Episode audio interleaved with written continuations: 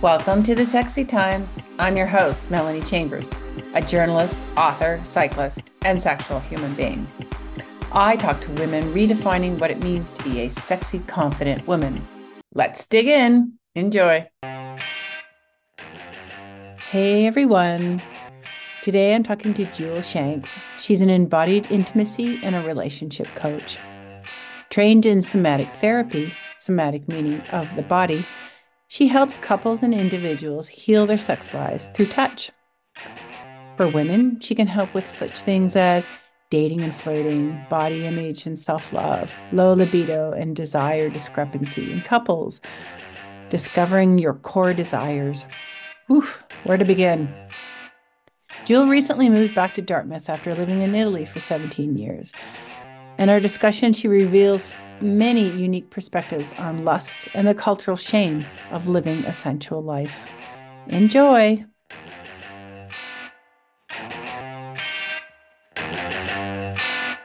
Welcome, Jule.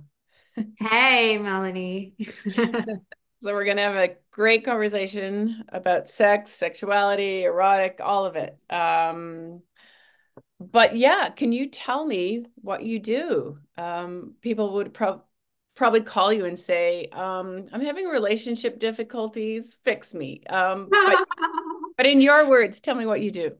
Yeah, I'm a somatica trained sexologist and somatic the somatica method uses something called the relationship lab. So it's not just like um, I'm a coach, a sex coach, intimacy coach, relationship coach. Uh, and so when I see clients and couples, it's not just talk coaching as the traditional type of coaching. It's more like actual practical tools, embodiment techniques, breath work, visualizations, movement. We work with erotic energy. We we actually enter into a type of relationship.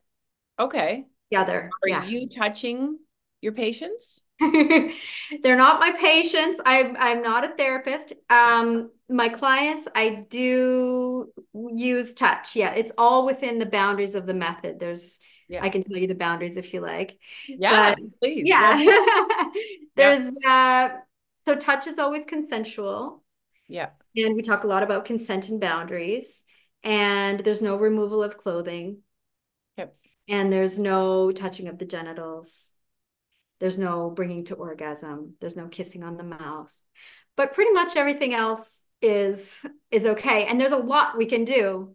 Yeah. Um, that's I'm already starting to think that's within the boundaries. Yeah. Okay. Okay. Yeah. But it doesn't happen in every session. I mean, it depends on what people come to me for. Okay. And is it traditionally couples that are coming to you or individuals? I guess I get a lot of couple requests. Um, and I also have tons of individual clients, single clients as well. Okay. okay. Uh, poly polyamorous clients, non-monogamous clients. Okay. Um, and so this is about you. How did you know that this was something you wanted to do? um, after like my calling, my nth crash and burn. yeah. I was like, hmm, what's the common denominator here? Oh, it's me. Um, I definitely didn't have healthy role models. Um, and so I was like, okay, something's got to give. I am done being in terrible relationships. I started actually hating men for a little while and um, hardcore feminist. And and then I was like, starting to take courses, learning more about psychology of sex and relationships, just on my own, personally for selfish reasons, for my own benefit. And then I came across the somatica method and I was like, that is it. That's you. For me, and to help people learn because we don't have a manual nobody like tells us how to do it and there's a million and one different ways to be in relationship and we're only really fed from a young age the fairy tale concept or the rom-com fantasy and it's like that's not no. that's not the way relationships work. Yeah no. Yeah. Uh, the notebook yeah. No that right? oh. yeah love actually like i know. I find it all it feeds into stuff that i grew up with but at the same time when i watch it and then i'm like uh, no, no, it, it's not that. I feel bad about it, you know. It's just, yeah, it, it's just, uh, it's just. Well, I mean, the way we get our sex education at school Mm-hmm. is very clinical. Yeah. Uh, then there's like the locker room talk or the talk with your friends, and things are exaggerated, things are left out. And I mean, there's only so much that you can learn in that realm. Yeah. Or looking at our parents. Oh. Don't know about your parents. Uh, Yeah. yeah. No, no. Um, a long time ago, I heard that in Holland, when uh, parents of daughters talk to them about sex, they talk about responsibility, of course, um, but they also talk about joy. And there's um, another researcher, Michelle Fine, who says that it's the missing discourse that we didn't have the conversation years ago. And um, my sister, who's 30, is a thousand times more uh, aware of sexuality than I ever was. They're You know? changing. Thank goddess. Yeah. So I really, when I talk to her about sex and I'm like, oh, do you know this term? And she's like, yeah, Melanie, I know that term. Well, there there are new terms every day. I'm not even up on all the terms, and I Oh, the study terms. it They drive me crazy. They drive me crazy a little bit Yeah. Um, if we're also trying to be open about things, I feel like as human beings, the minute we name something, we're sliding in it into a category. And I'm like, you know, even as I'm writing about my own sexuality in my memoir, I'm like, am I this? I like women. Does that mean I'm this? Like, and it trips me up. I'm like, I don't, you know, the first time, Yeah. I mean, there are layers and complexities, and we aren't just one thing, and it can change over time. Yeah, it's organic. It's like this this actual uh, way of being that's not fixed. Humans right. are, Yeah. yeah, yeah. It reminds me of the movie Sideways. Have you seen it? No. It's about male depression, but it's also the backdrop is about learning about wine. And there's a woman that talks about wine is a living, breathing thing, that the wine that you have on one day is not going to be the wine that's produced on the next day because it's always evolving. It's a it's a really great quote, but it yeah, it makes me think of this like, you know, what I wanted from my sexuality and sex life five years ago is so different from what I want now versus what I may want in a year. So yeah, Or it's it's tomorrow, or yeah. an hour from now. I Yeah. mean, Yeah. I like changing. I like changing. Yeah. well, that's the Um nature of being human. yeah. Yeah. Yeah, and it's um you know, just reading all these books about sexuality, it's it's you know, the phrase that I keep coming back to, it's what do I want? You know, even when when when I'm reading these books about sexual fantasy and stuff, I'm like, I'm it's like someone asking you, what's your favorite song? And I'm like, I don't know what my fantasy is yet because I don't even know sometimes what's on the table. Like, what are the options, you know? Mhm. Um, And that's that's what I see myself as doing. I definitely help people to populate the menu of possibilities.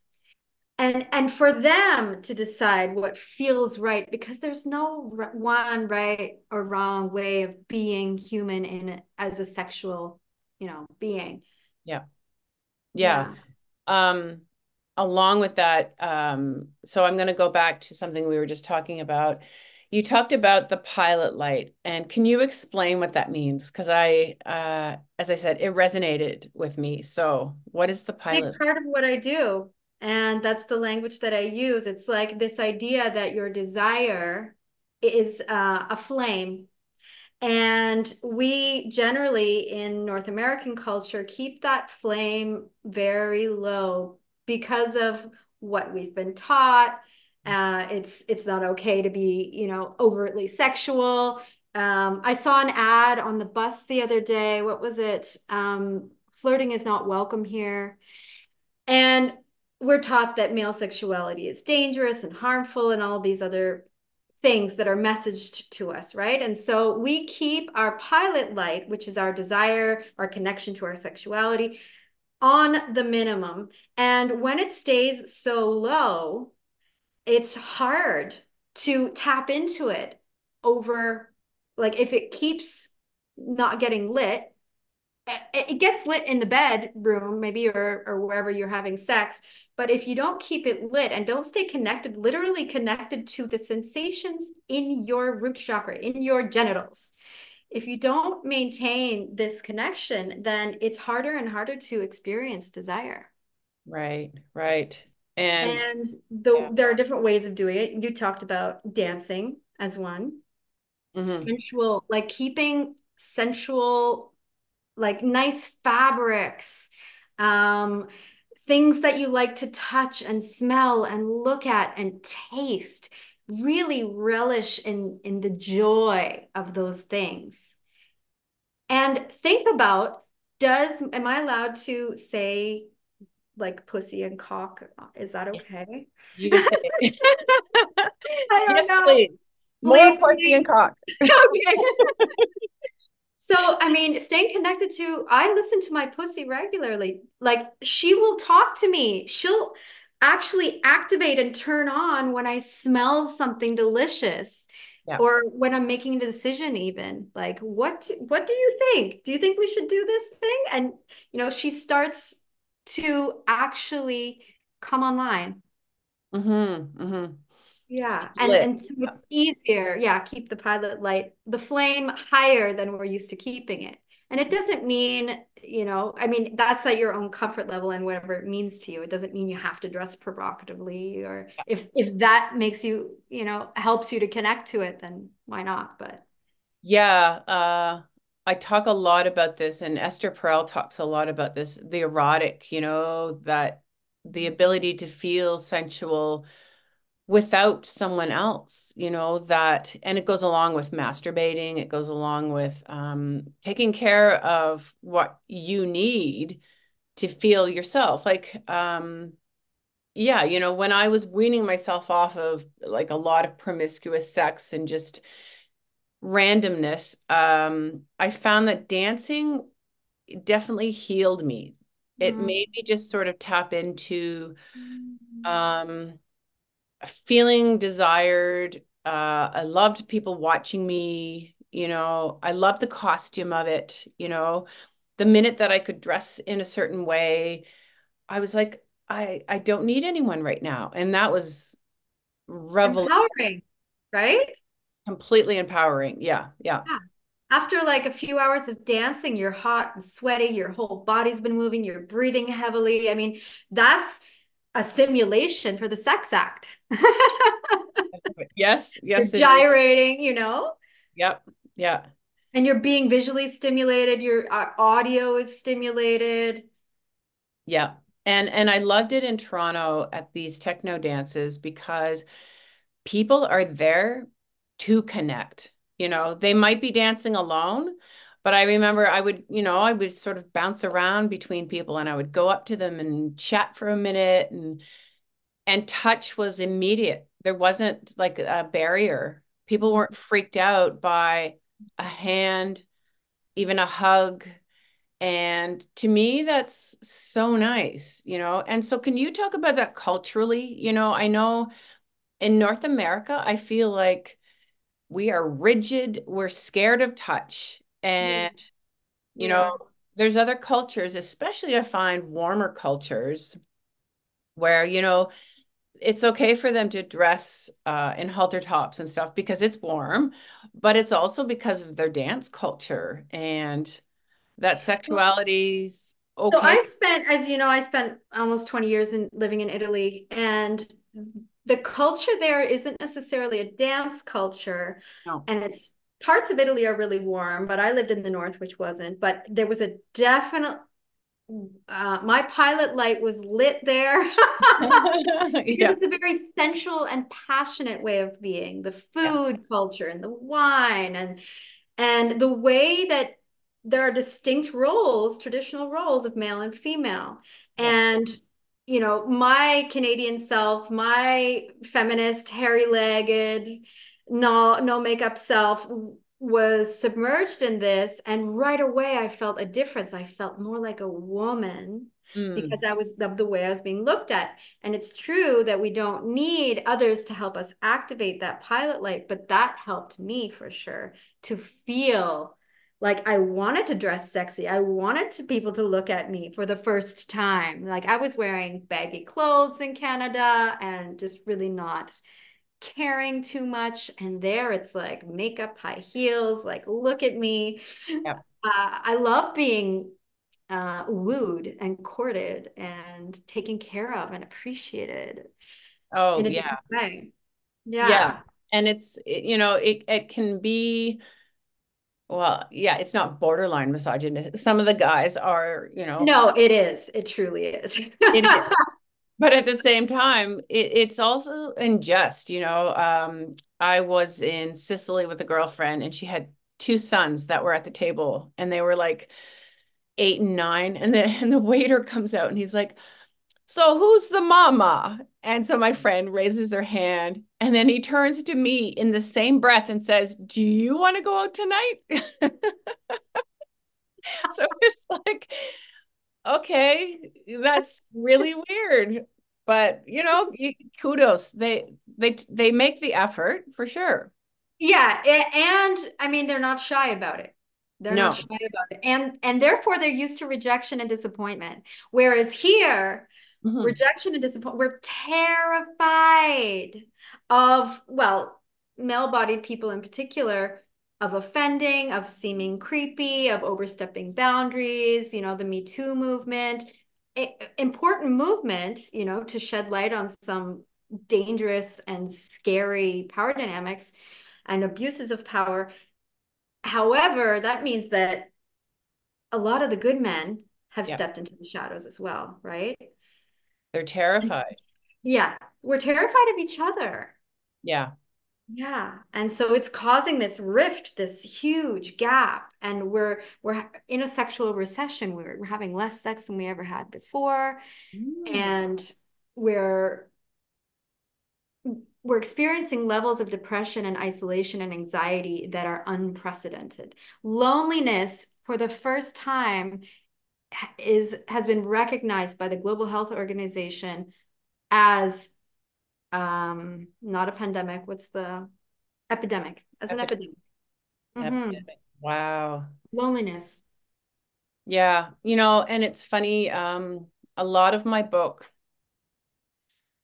and for the longest time uh as someone who's a solo traveler moved a lot in my life um i thought it was a badge of honor to be independent and live alone then when I moved to Toronto, I, I, I moved in with a cousin and I was like, wow, it's kind of nice to, you know, live with someone. It's kind of nice to have a community. And eventually I developed a community, but I was taught most of my life that being the lone wolf, being the female on her own is powerful. And I don't know, man. It's isolating. We're it's taught very- competitiveness right from, you know, when we're young at school with marks and, you know, superior, inferior, in and out, like popular, not popular. If you're not winning, you're a loser, right? And and so we're all striving for this hyper independence, you mm-hmm. know, and therefore we're not working in teams, groups, living in communities and so we're not practicing these relational skills that are fundamental. Yeah. Like yeah.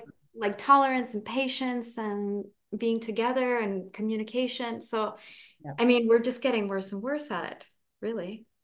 Yeah, and you know, the makes me think of my relationship, you know, a friend of mine who's been single for a long time. Um she she listens to like Dan Savage and she comes back and she tells me all this stuff. she's she knows more about relationships and not being in one than she is in one but she, you know but she says that you know it's little little um, concessions that we make that are the price of admission hmm. you know that um you know you pick your battles but there is a price of admission of being with someone and but at the same time you know, it, it it outweighs being alone.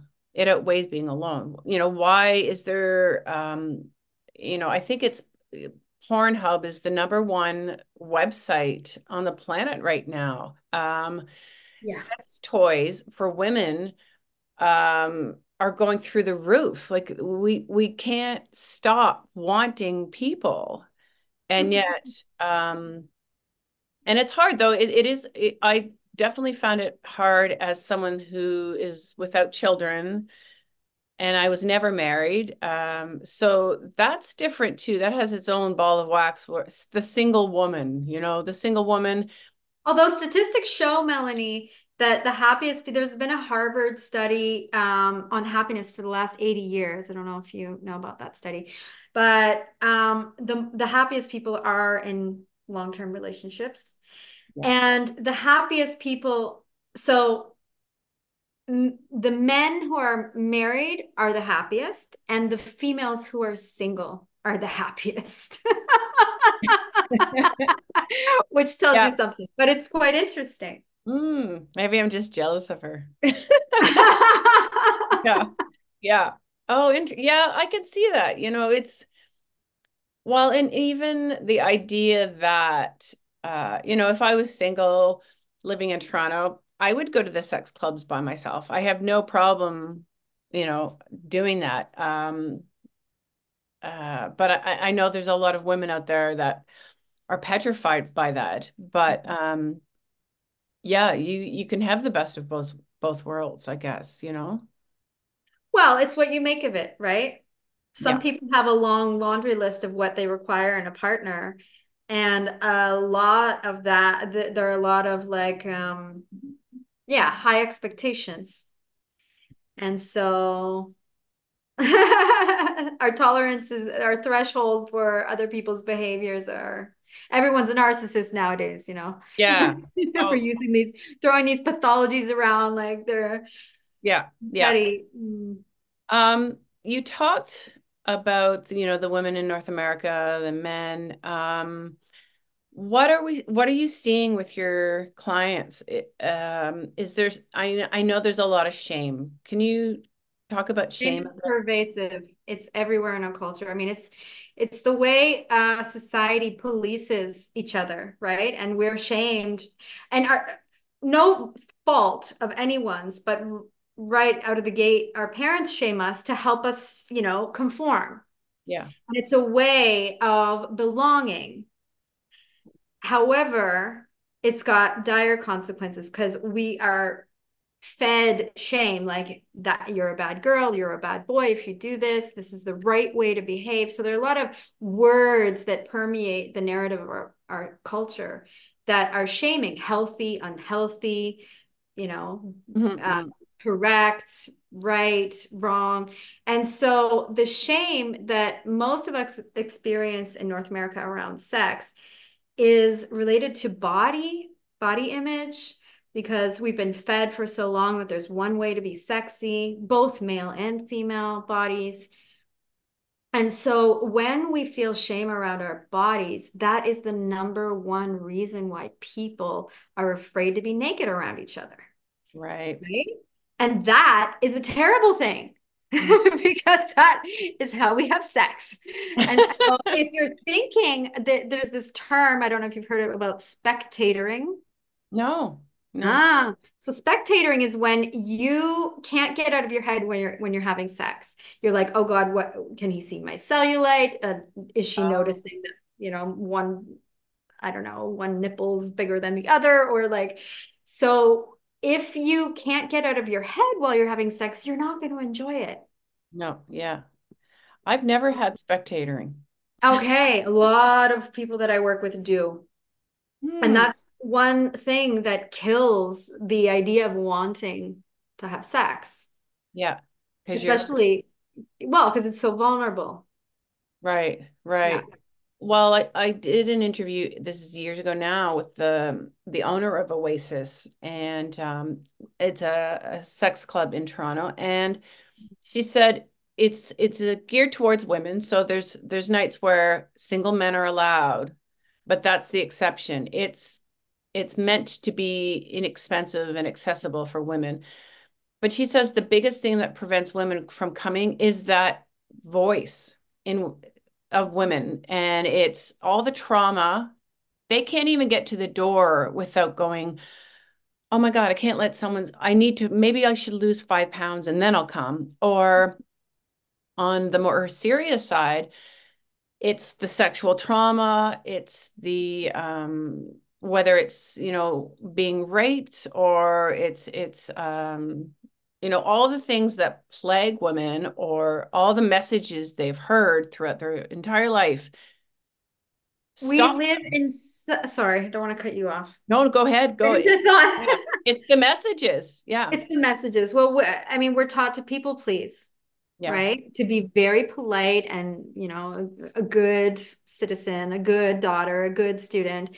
And so we are told to shut up and passively do what others tell us to do. And therefore we are not empowered around our boundaries. Mm-hmm. i learned about what boundaries were in my 30s like what? Yeah i was in my 40s i was in my 40s and it was actually at oasis where i someone had uh i think they they spanked me too hard and i was like no, no, I don't think so. And I moved on. And I was like, oh, I just said no. well, and that's when, I mean, we don't talk about having a boundary and consent conversation before we do get into any sex act. Like, is it okay to, you know, escalate with without asking between each, each escalation? Is does that feel good to you? What feels good? You know, we don't talk about these things. We just sort of fumble around in the dark. And we're not taught how to talk about these things. We're yeah. ashamed. Yeah, yeah.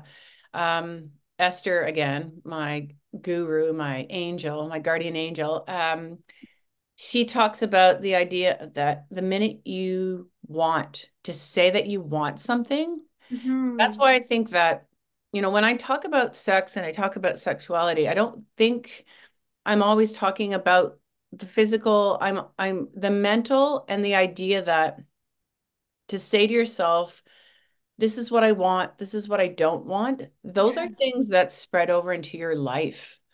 Because the minute i said i want a sensual life um uh this is kind of how i want my relationship to look like paul you know? I when i said those things out loud I was asserting myself for the first time in my life, right? So uh, it's not, not okay to have wants and needs and desires and express them. Yeah, yeah.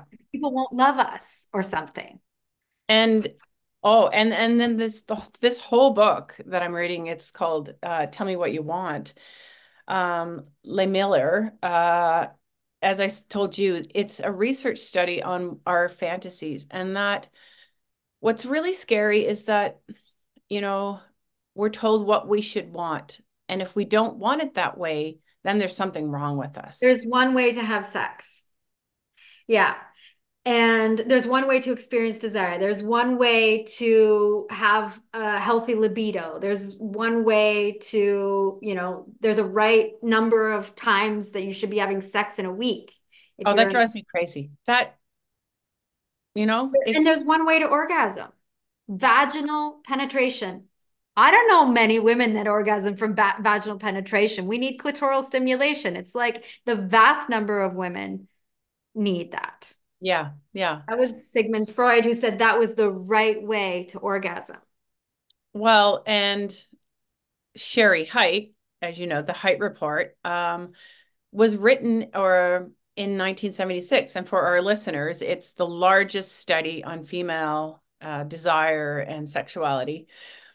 I think it was about 3,000 respondents. But I'm reading the responses and I'm like, this could be today. The responses of 1976. Yeah, not much has changed.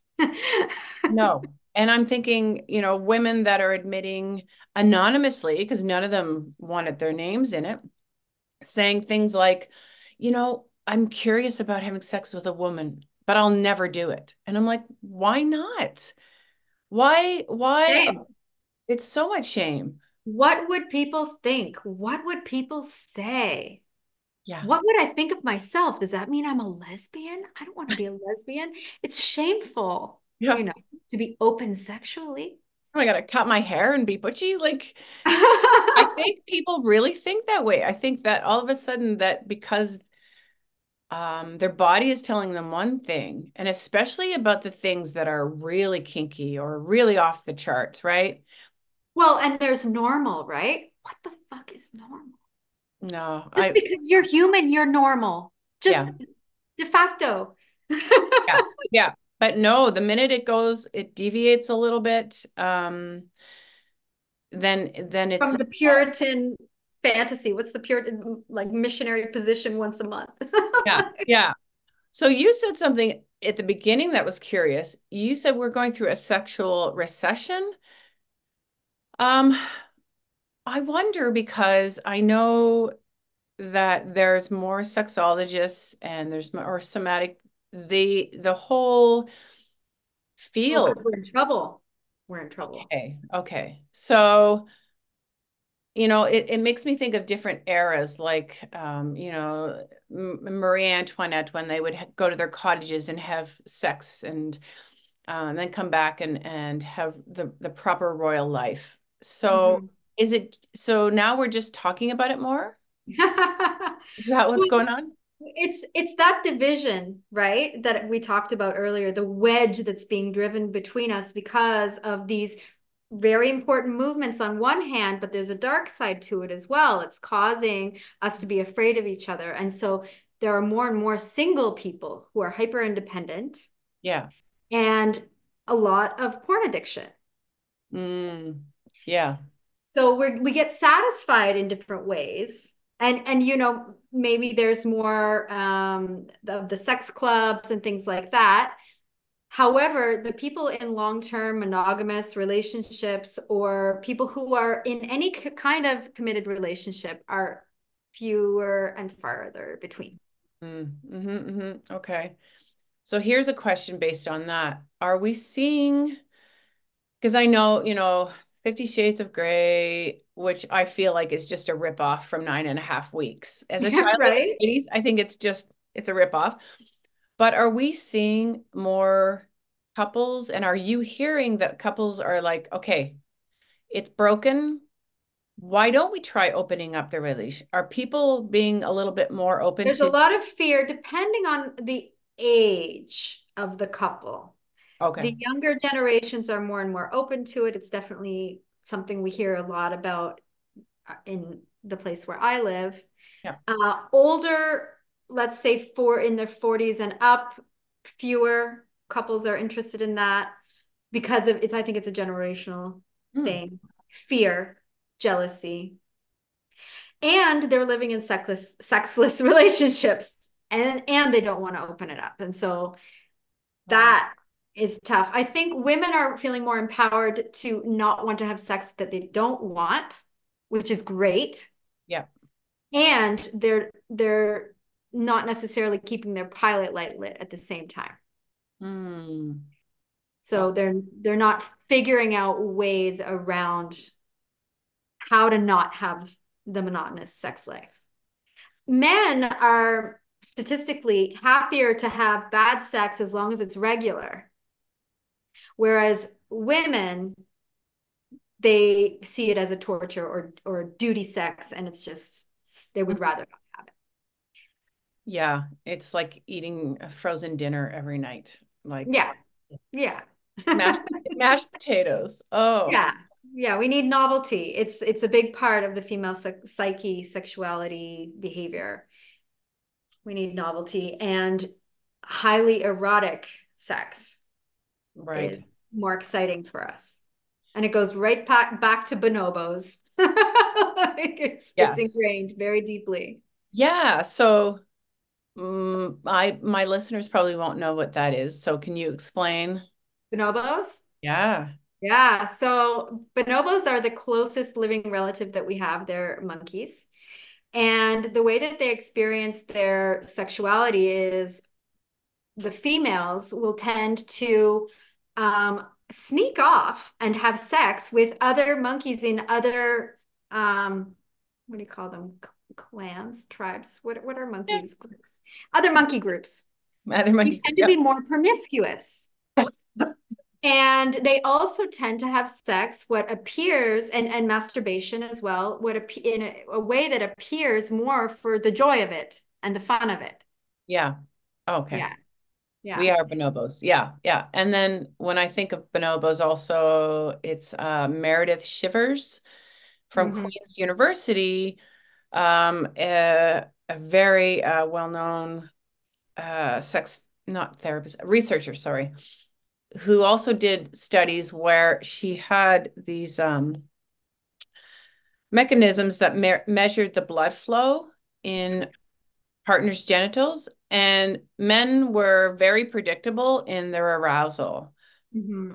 Some lesbians, uh, a hot woman. Women got turned on by everything, which I think is wonderful. Yeah. It's wonderful and it's also it's it's nuanced. It's to the broad range of what can excite us. And um, I don't know if you know Emily Nagoski, but she's one of my gurus. Yeah. Um, she talks about the fact that it doesn't necessarily correlate. Like women don't necessarily understand when they're being aroused. It's not something that's cognitive. Yeah. They they don't necessarily or we don't necessarily realize that it's arousing us. We might say, no, I don't find that arousing, yet our genitals will say something different. Yeah. Yeah. Yeah. Yeah. And that I find is fascinating because as I've gone on my sexual journey and discovered things that I'm like, wow, that turns me on.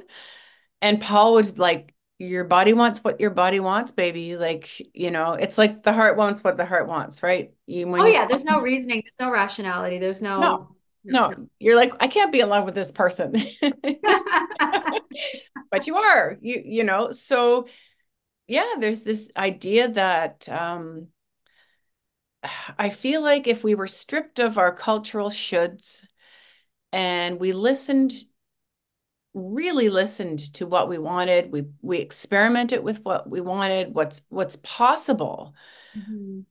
then um, I feel like that gets to your essence.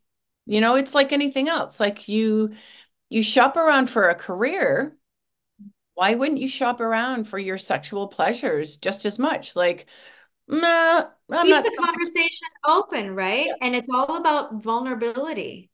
Like leaning into that fear of being vulnerable and asking for what you want and and exploring and trying different things because yeah. how do we know? How do we know? Yeah, yeah. And um the other thing that I, I always think about is that we're taught as women, especially, okay, you want to be a good feminist, you're going to go and you're going to say the things that you need to say and you're going to ask for what you want. Why is sex any different? It it's and especially when we get older, you know, okay, we've done that. We we've seen we've seen the Parthenon, we've seen the Eiffel Tower. So then you're like, well, what? And I know how to make my partner come. Yeah. like I know the way there. Yeah. There's no sexual tension in that equation. Yeah. Yeah. It's, that is what is erotic. The sexual tension. Yeah. Like getting outside, feeling a little, as you said, like fearful or shaky, but getting past that is the unknown. Yeah. Yeah. Yeah. It can be really exciting. Um, of your of your clients then is polyamory something that so we did touch a little bit on this, but um, can you talk about polyamory? Like, are people, as you said, you know, who are older aren't looking at it as much, but um, you know, when in my experience, I mean, I, I'm not sure about the whole yeah the statistics of polyamory, and it would depend on where you live, definitely.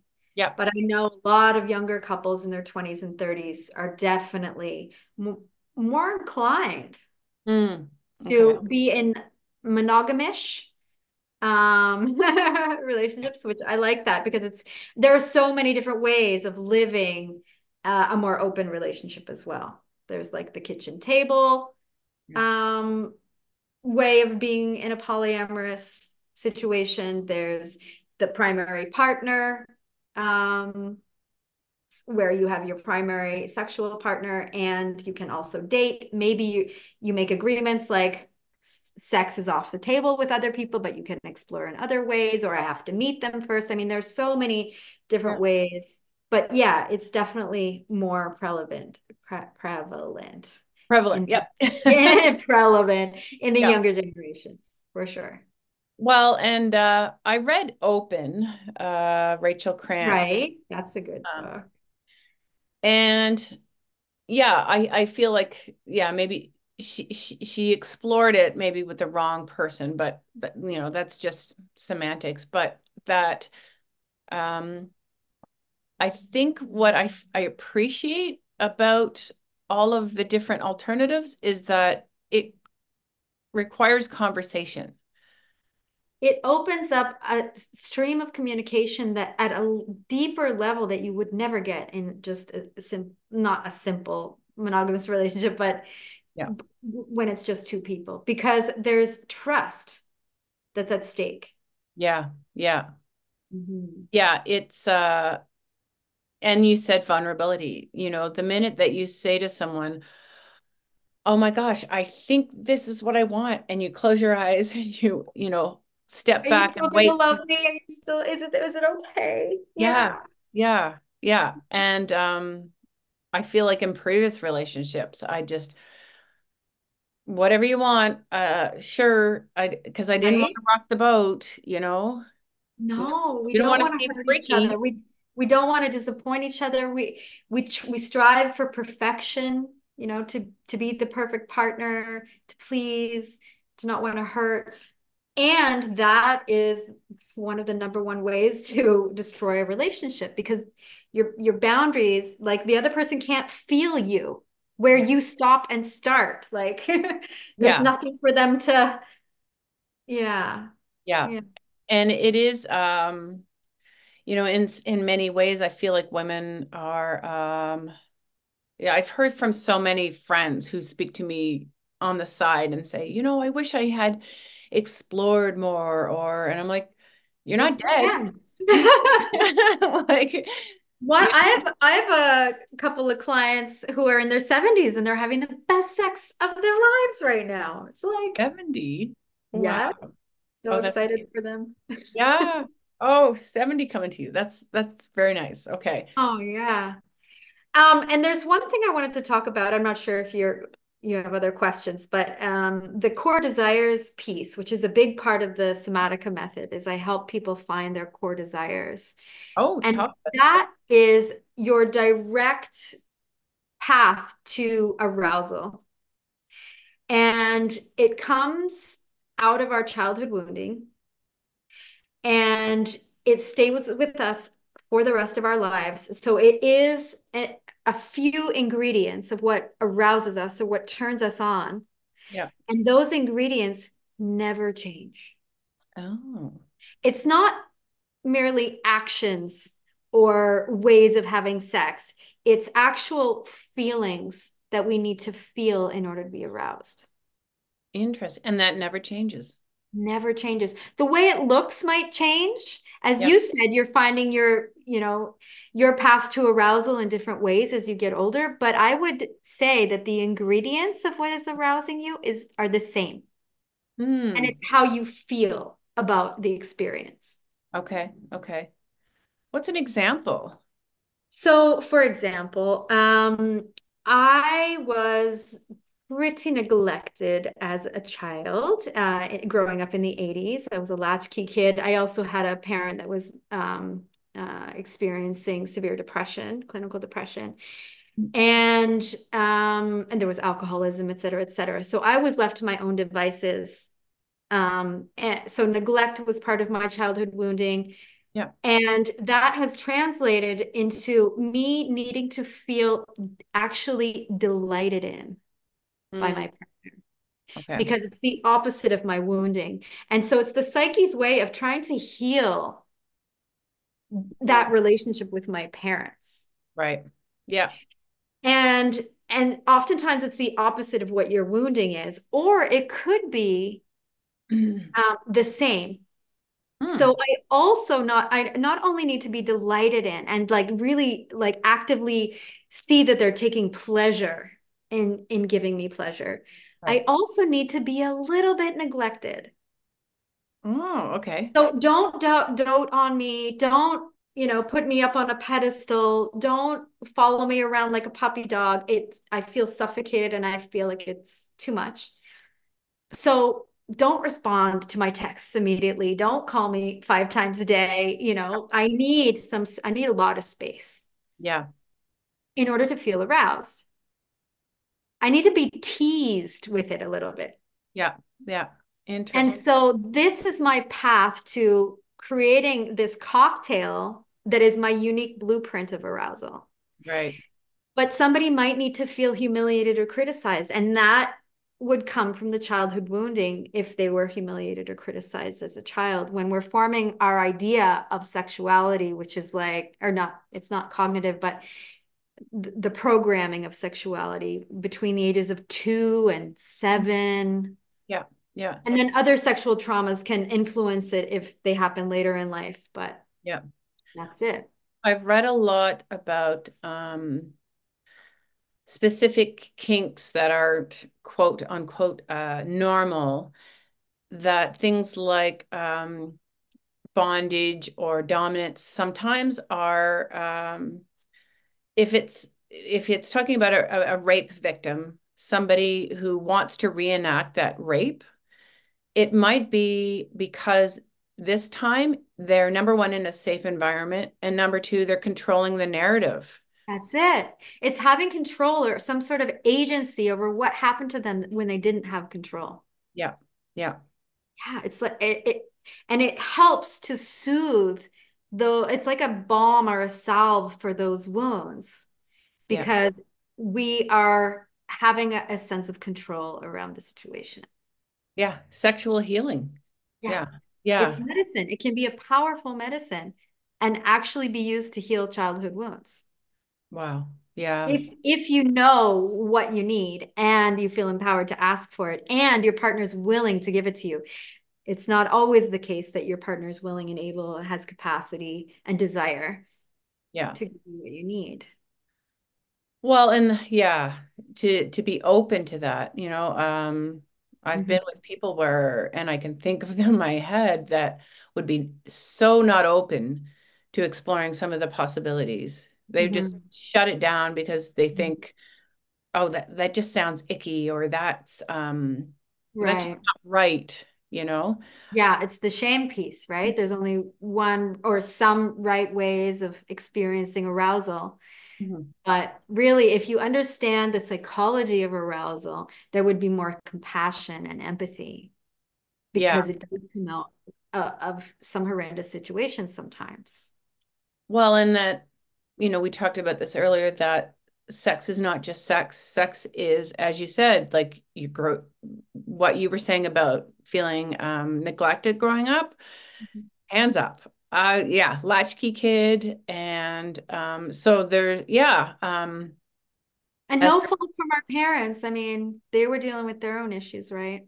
Oh, absolutely. And and it was a different time, right? That you know, I my mom was a single mom, and she was just we were we blossomed sexually at the same time you know she met someone and was like what's going on and she was off on her own transformation and i was pubescent going what, do i do so so um i get it i and i too oscillate between i need to i need to go and travel by myself for a few months i need to do that in my life and then I need you to doubt on me and um, think that I'm, you know, the sun shines out of my ass. Like I need to feel that. I need to feel like the most special person, but I also need to go and be alone.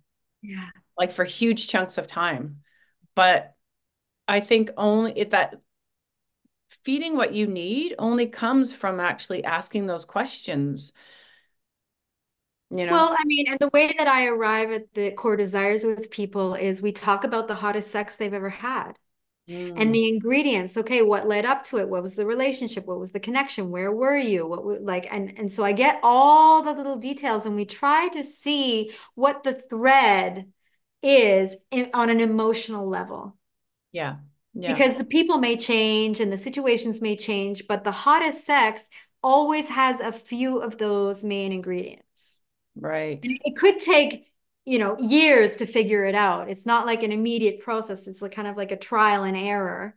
Yeah. But once you find out what those emotions are that help to keep you aroused, then you can figure out different ways of getting those emotions met. Yeah. Yeah. Yeah. Yeah. Like it, it's like, um, you know, eating, you know, that there's certain ingredients that are just, it hits the spot every time. Yeah. Mm-hmm. Yeah. But you don't want to eat the same meal. No. no. But yeah, it, I like eggplant. I like it fried. I like baba ganoush. I like, you know, in pasta. Yeah. Yeah. yeah. But you got to mix it up. Absolutely. Yeah. Yeah. Yeah. And surprise, surprise me. oh, yeah. Um, what was I going to ask you? Uh, the last question I'll ask, this is is very huge. It sort of touches on everything we've we talked about, but women specifically, what are we still scared about when it comes to our sexuality? Hmm. I think one, I mean, there are so many things yeah. that we're afraid of. yeah. One is I feel like we've been fed this idea that it's not okay to love sex mm-hmm. because it's it means you're a slut. Right. So that's one thing. And so we don't necessarily keep our pilot lights lit by doing the things that help us to feel sexy. Right. Because it's not okay.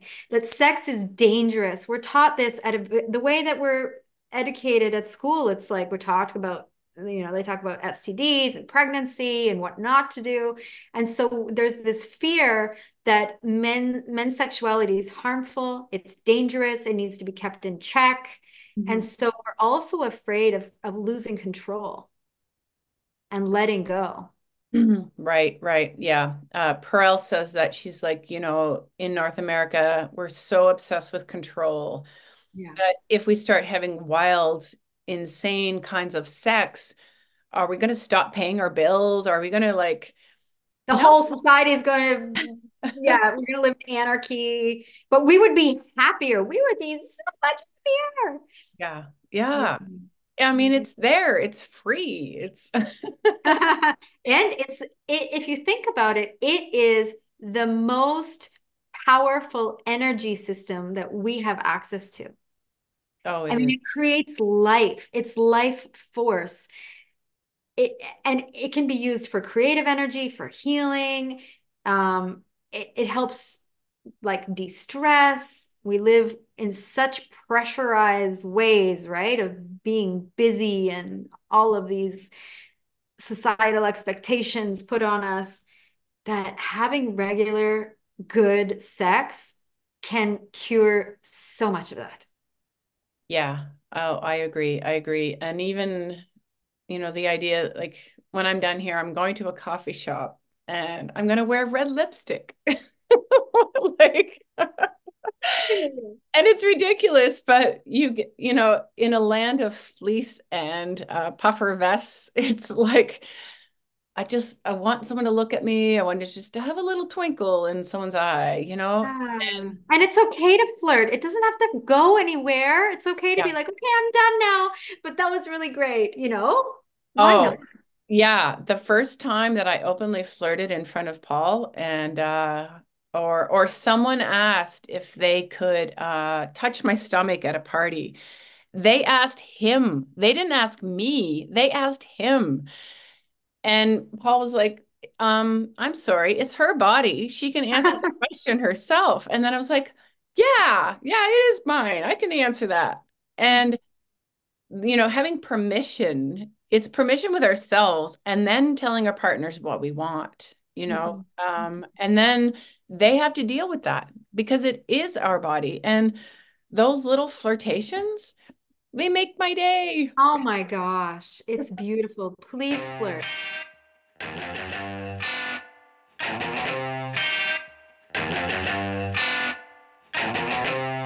Thanks for listening to the Sexy Times, and be sure to subscribe. You don't want to miss an episode. And if you like what you hear, rate and review the Sexy Times where you listen to your podcasts. And if you want to reach out to me or send me some research, send me a note at melanie.writing at gmail.com. Later, ladies.